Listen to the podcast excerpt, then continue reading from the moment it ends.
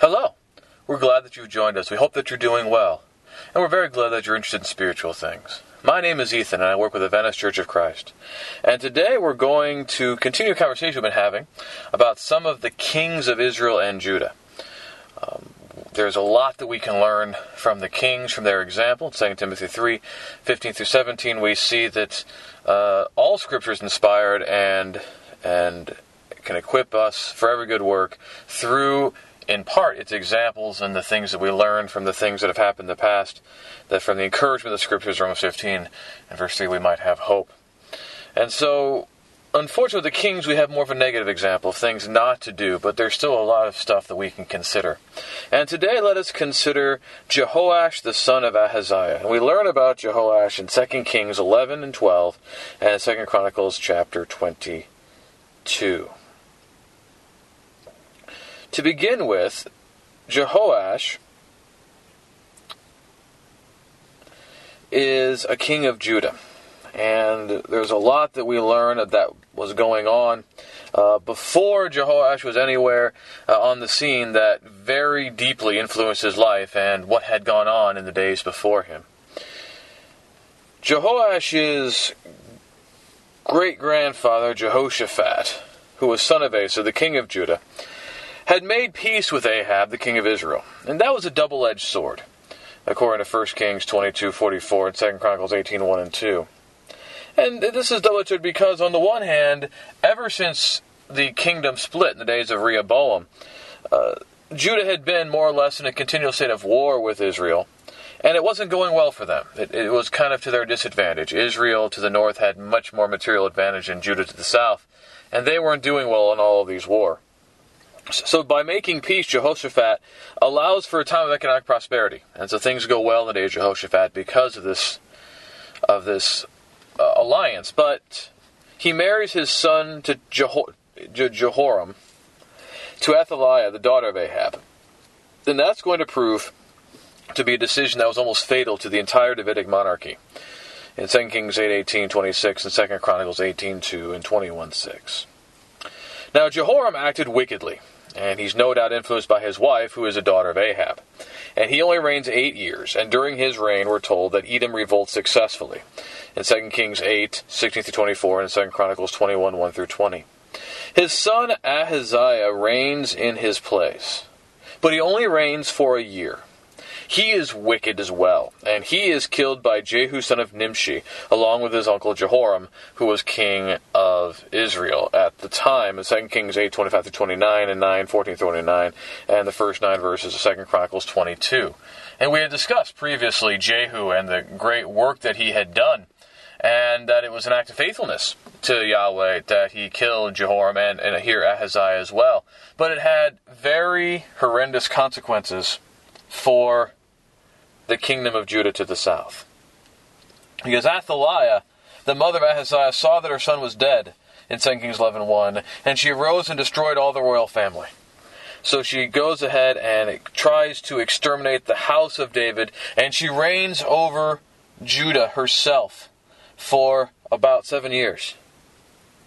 She was quite wicked. She served Baal, and she was odious to the people of Judah. Now, we said she was almost fully successful. But Jehosheba, who is also called Jehoshabeath, who is a daughter of Jehoram, the sister of Ahaziah, she hid this Joash, also called Joash in some texts, uh, who the son of Ahaziah, in the temple of Yahweh.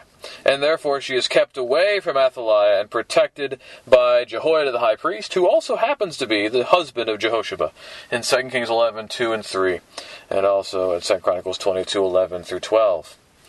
So when Jehoash is seven years old, Jehoiada had him proclaimed as king behind the defenses of the temple guard. And upon this proclamation, uh, we're told that he had Athaliah brought out and killed, as well as Mattan, priest of Baal, in 2 Kings 11, 4 through 18, and 2 Chronicles 23, the first 17 verses.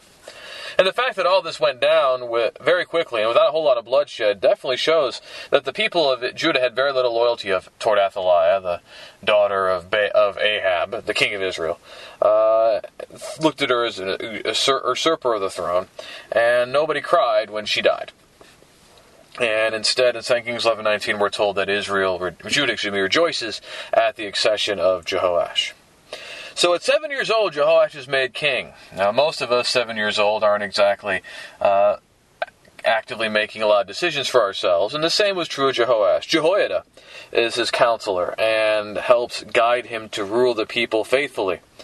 And he does so. And in fact, we're told in 2 Chronicles 23 16 through 21 that Jehoiada uh, and Jehoash do a lot of work to restore the, the service to Yahweh in the temple in Jerusalem to the way it was in the days of David.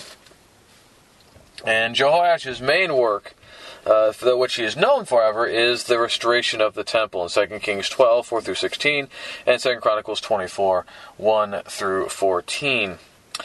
Um, Jehoash intended, it seemed pretty early in his reign, for the temple to be restored from the money of the yearly assessment of freewill offerings.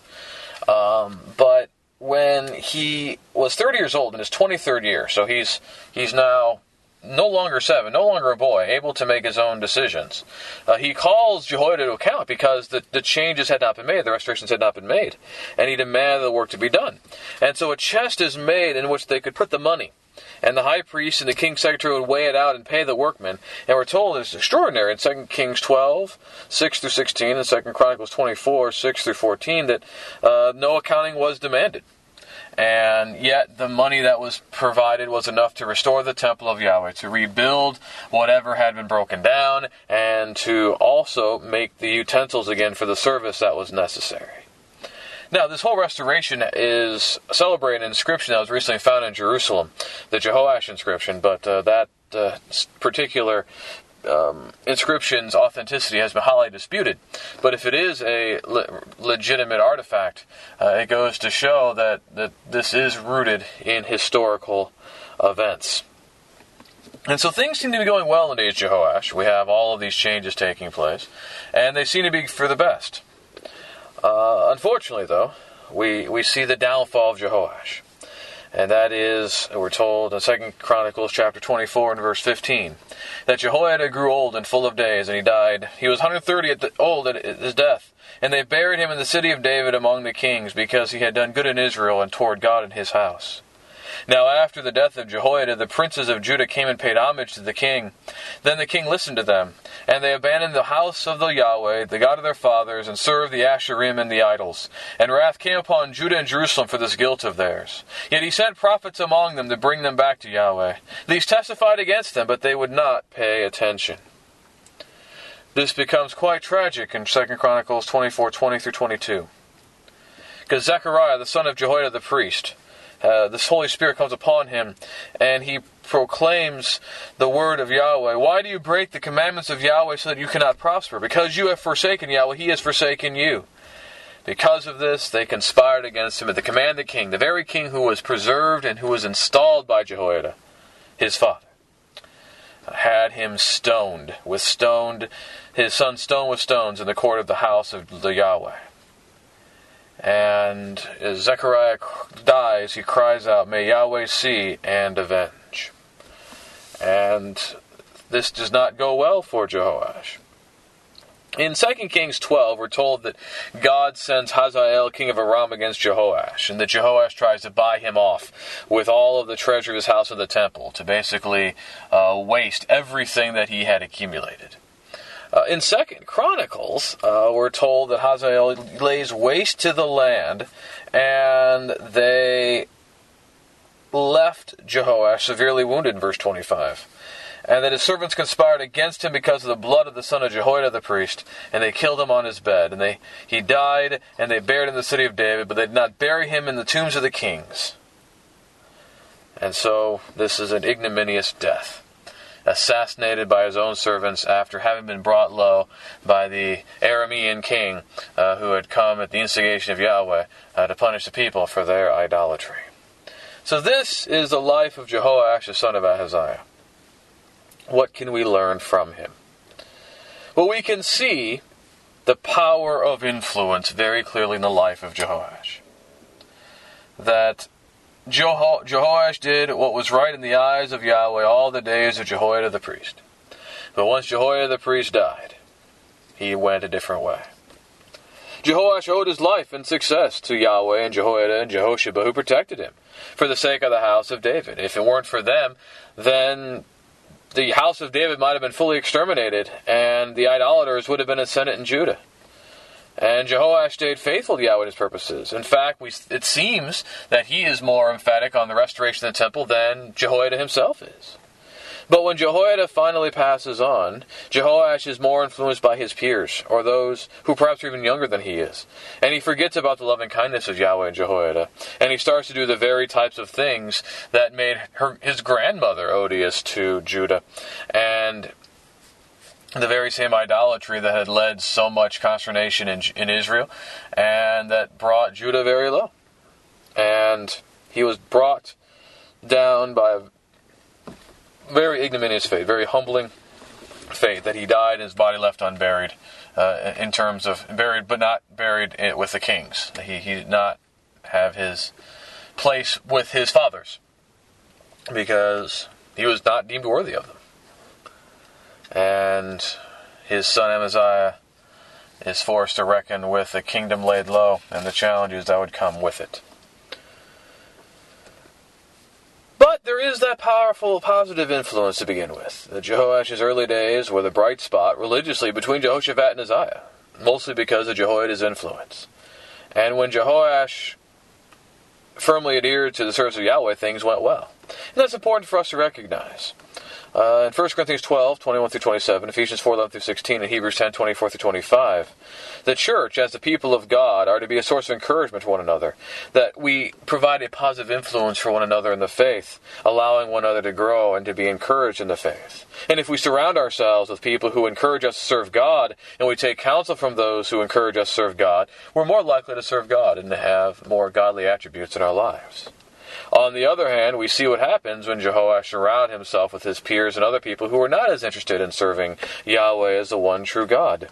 All the past heritage did not matter anymore. The hypocrisy did not matter anymore. It, Jehoash committed idolatry and compounded his sin by executing Jeho- Zechariah when he spoke against it. Uh, the, that's a, the very pervasive power of negative influence. It can undo years of positive influence and leave somebody in sin very dead very quickly. And it's very tragic. And it's so sad for us to see. In 1 Corinthians 15 33 and 34, we have a very instruct, uh, powerful and instructive message that uh, the Corinthians uh, only began to start denying the resurrection, the centerpiece of the faith, because they allowed negative influences to corrupt them, that evil companionship corrupts good morals. And that's why Paul says in 1 Corinthians 5, 6, Galatians 5, 9, that a little leaven leavens the whole lump. It does not take a lot of influence from sin and error for somebody to be corrupted. And how many times have we seen good people go bad because they gave into negative influences? It's very tragic.